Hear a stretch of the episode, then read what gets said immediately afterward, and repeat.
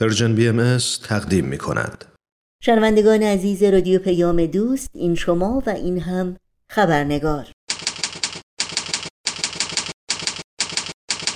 خبرنگار.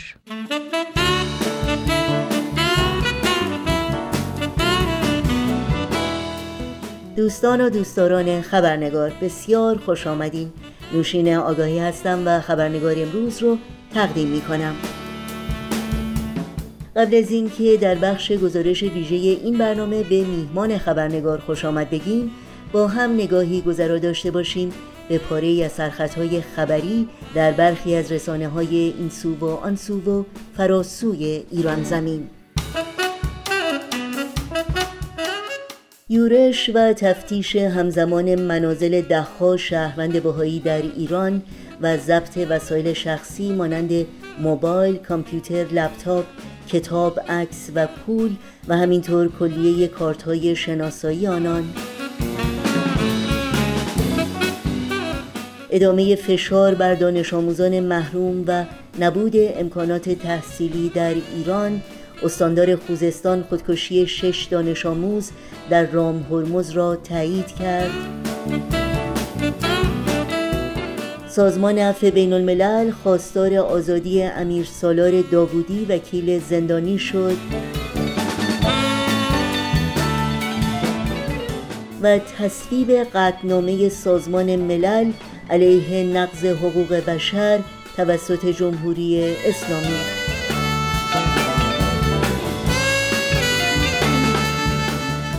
و اینها از جمله سرخطهای خبری برخی از رسانه ها در روزهای اخیر بودند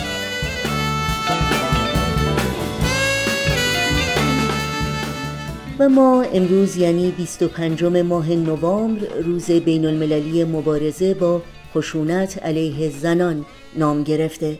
به گفته سازمان ملل خشونت علیه زنان گسترده ترین مداوم ترین و ویران کننده ترین نقض حقوق بشر در جهان امروز ماست. که به دلیل مسئولیت از مجازات و انگ و شرمی که پیرامون این تجربه در اغلب جوامع و فرهنگ ها وجود داره تا حد زیادی گزارش نمیشه و در خفا صورت می‌گیره. از زمان شیوع ویروس کووید 19 آمارها از افزایش انواع خشونت ها علیه زنان و دختران حکایت داره به خصوص خشونت خانگی. سازمان ملل یافتن راه حل برای این موزل جدی رو مستلزم تلاشی جهانی و همکاری دولتها و نهادهای اجتماعی و فعالان حقوق بشر می‌دونه و اطلاع رسانی و بالا بردن آگاهی عمومی در این زمینه رو از قدمهای اولیه در این راستا. به مناسبت روز بین المللی مبارزه با خشونت علیه زنان گفتگوی داریم با خانم سارا لویی جامعه شناس و فعال اجتماعی در زمینه جامعه سازی. با هم به خانم سارا لوی خوش آمد بگیم و گفتگوی امروز رو آغاز کنیم.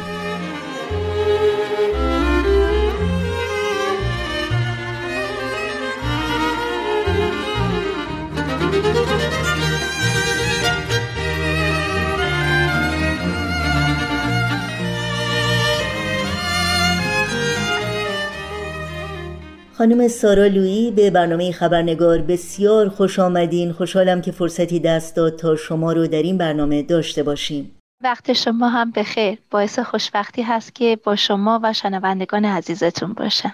ممنونم. خانم لوی همطور که می‌دونید امروز روز بین المللی مبارزه با خشونت علیه زنان هست.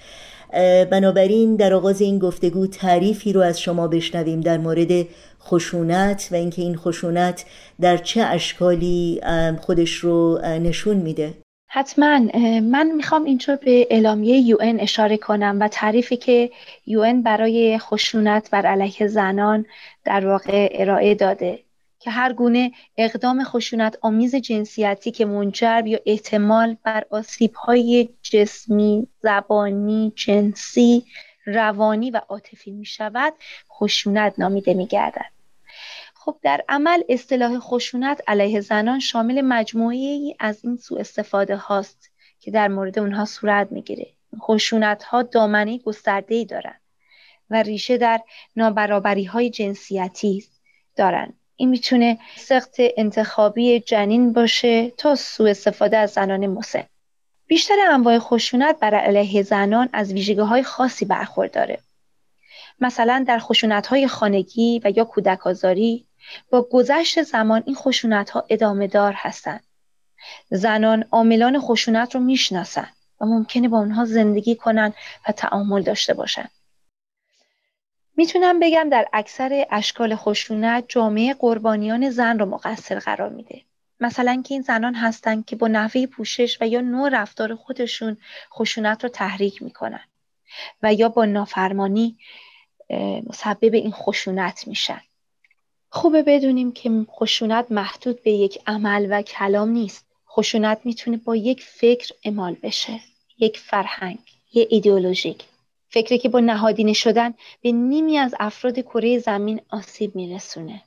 یه نوع دیگه خشونت هم می‌تونه از احساس ترس و گناه و خجالتی باشه که زنان به عنوان ابزارهای قدرتمند اون رو تجربه می‌کنن. و مانع از افشای خشونت توسط اونها میشه و به همین دلیل بعضی زنان درباره تجربه خشونت صحبت نمی‌کنن و متاسفانه ناگفتنی ها بسیارن. خیلی ممنون. یکی دیگر از انواع خشونت که با پیشرفت تکنولوژی متاسفانه زمینه اون فراهم شده خشونتی است که در جامعه ایران به اون میگن خشونت سفید. البته این مختص ایران نیست در همه جای دنیا هست ولی در ایران این نوع خشونت بسیار محسوس و متداول هست. در این مورد اگر ممکنه توضیحاتی رو از شما بشنویم. خواهش می‌کنم. فکر کنم نمونه خیلی بروزی هست برای بررسی مفهوم خشونت در ایران. خشونت سفید یا خشونت اینترنتی که از اون نوعی ناهنجاری اجتماعی نوپدید در واقع یاد میشه خشونتی هست که در فضای مجازی بر علیه زنان استفاده میشه و اتفاق میافته. این خشونت شامل آزار و اذیت اینترنتی می‌تونه باشه کلاهبرداری تهدید به بیآبرویی و باجخواهی. گهگاهی ارسال عکس ها و پیغام ها به هدف آزار جنسی و سوء استفاده و خلاصه انتقامگیری مجازی. و خب طبیعت خشونت به یک گونه ای هست که از فکر آغاز میشه و البته به محدود به تعاریف ثابت نیست. می‌تونه به اشکال مختلف در بیاد و خودش رو تطبیق بده. عصر ارتباطات و اطلاعات هم به نوع دیگه این خشونت را در خود جای داده.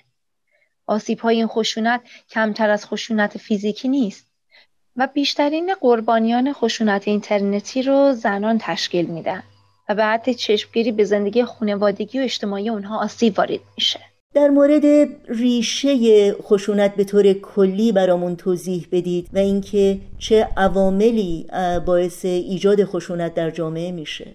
بله جواب این سوال خیلی می‌تونه وسیع باشه. نظریه های متعددی موجوده که دلایل خشونت مردان علیه زنان رو می‌تونیم مورد بررسی قرار بدیم. مثل نظریه های روانشناختی اجتماعی و عوامل میان فردی اما من از شما می‌خوام که با هم بیایم از دریچه نظریه یادگیری اجتماعی یا سوشال لرنینگ به موضوع خشونت علیه زنان نگاه کنیم.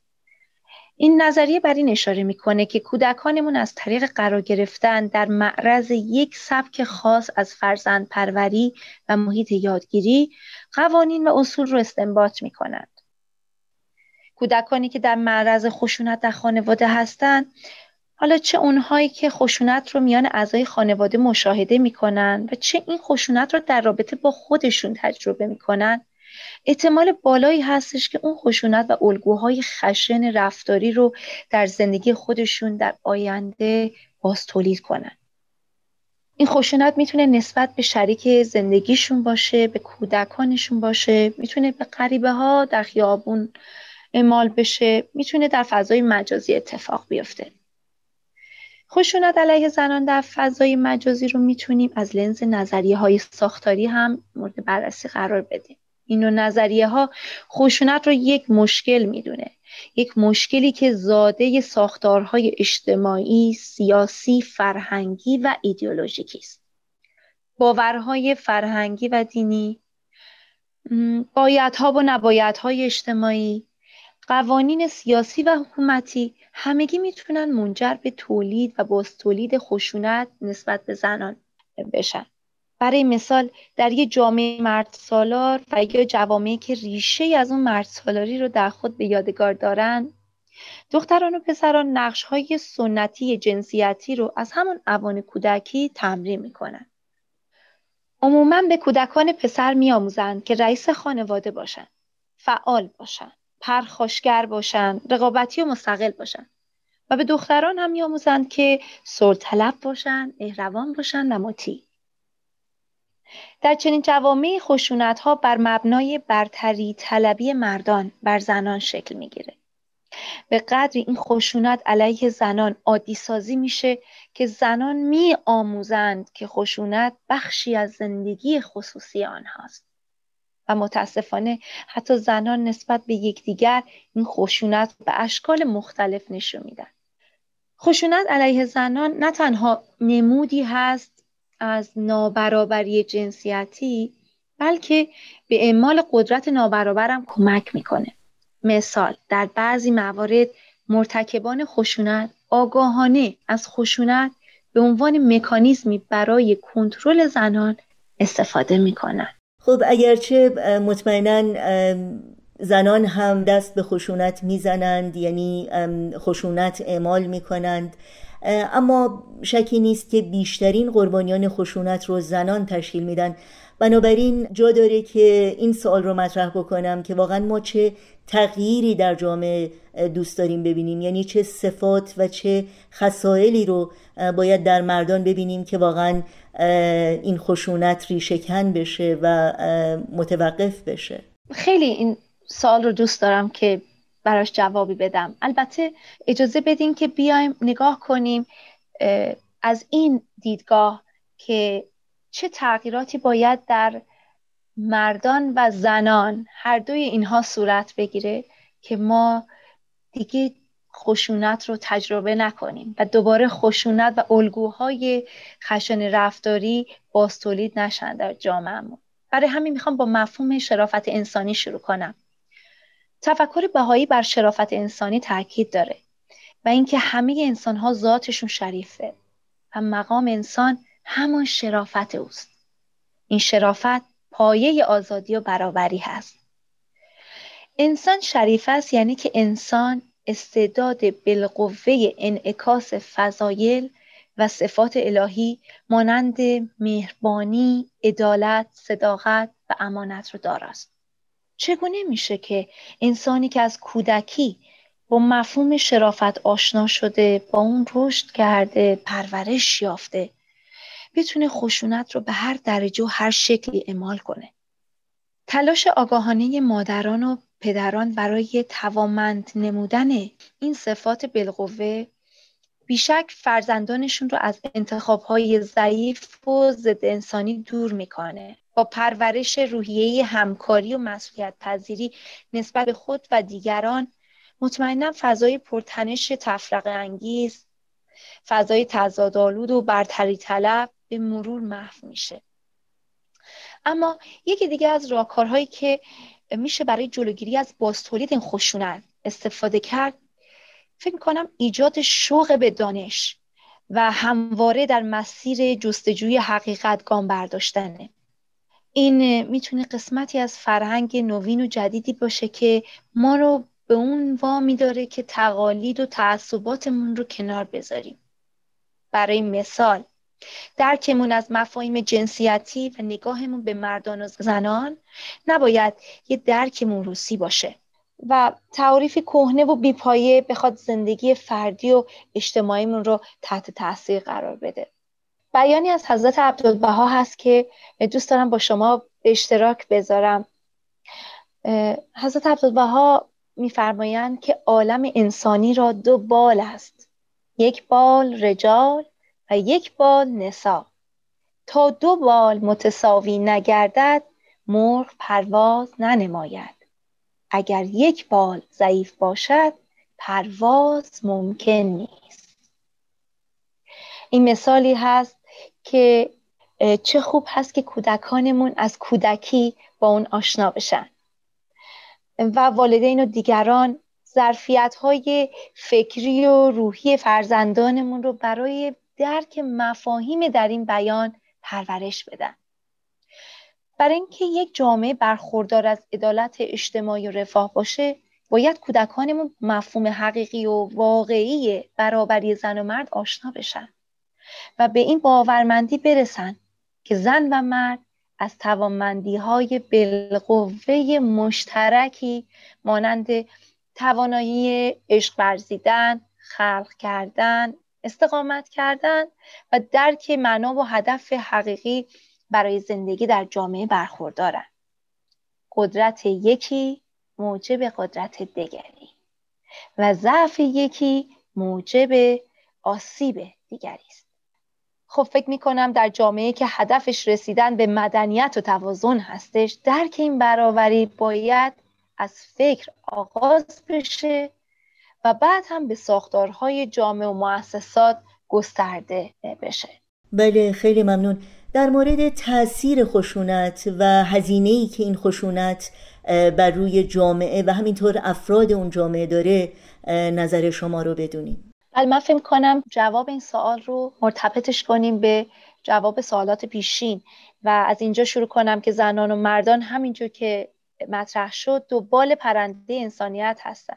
خب اگر یک بال ضعیف باشه به تب این پرنده از پرواز محروم میمونه و به تعالی نمی‌رسه. خب جامعه انسانی هم همین گونه هستش. نیمی از جامعه تقریبا زنان هستند و خشونت علیه اونها باعث میشه که از شرکت و همکاری در جامعه محروم بشن. خشونت ها باعث میشه که زنان دچار مشکلات بهداشت روانی بشن احساس افسردگی و احساس کم ارزش بودن رو تجربه کنن. خشونت علیه زنان هزینه های هنگفت اقتصادی رو هم برای هر جامعه به همراه داره. این هزینه ها می‌تونه مستقیم باشه و یا غیر مستقیم. هزینه های مستقیم مربوط میشه به سیستم های بهداشتی و استفاده بیش از حد منابع موجود در خدمات اجتماعی و مشاوره و دیگر خدمات. خب اگر یه کمی بیشتر بخوام توضیح بدم به این معناست که وقتی زنان تحت خشونت قرار می‌گیرن دچار مشکلات و آسیب های جسمی و روحی میشن و روانی و اینها احتیاج دارن که جامعه بهشون خدمات برسونه مؤسسات بهشون خدمات برسونه.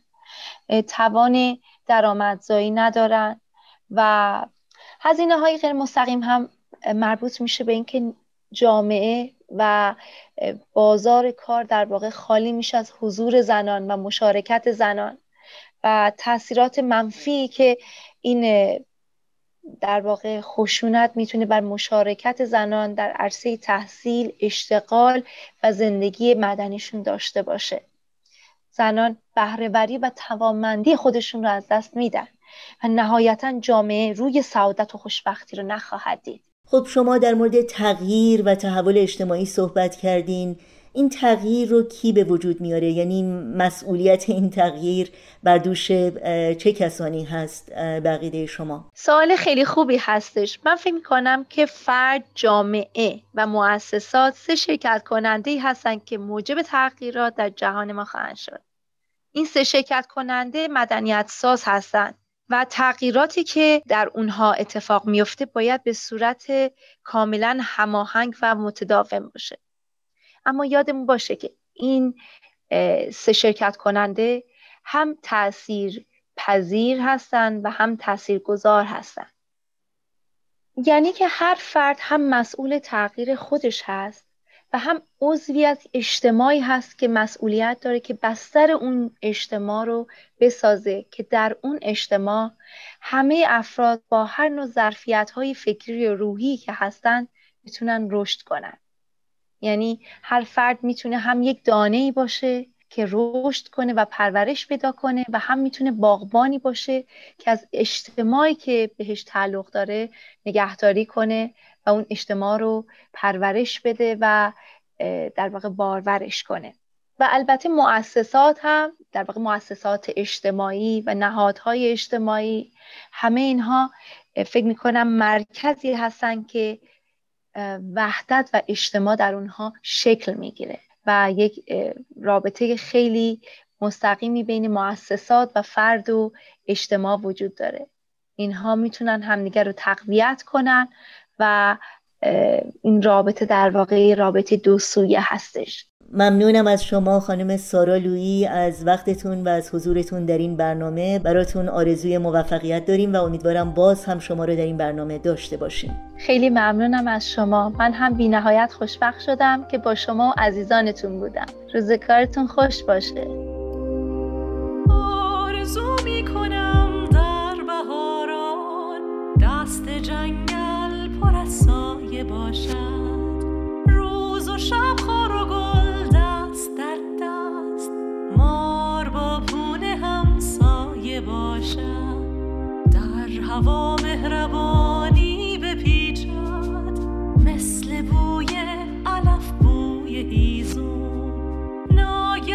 straszne, bo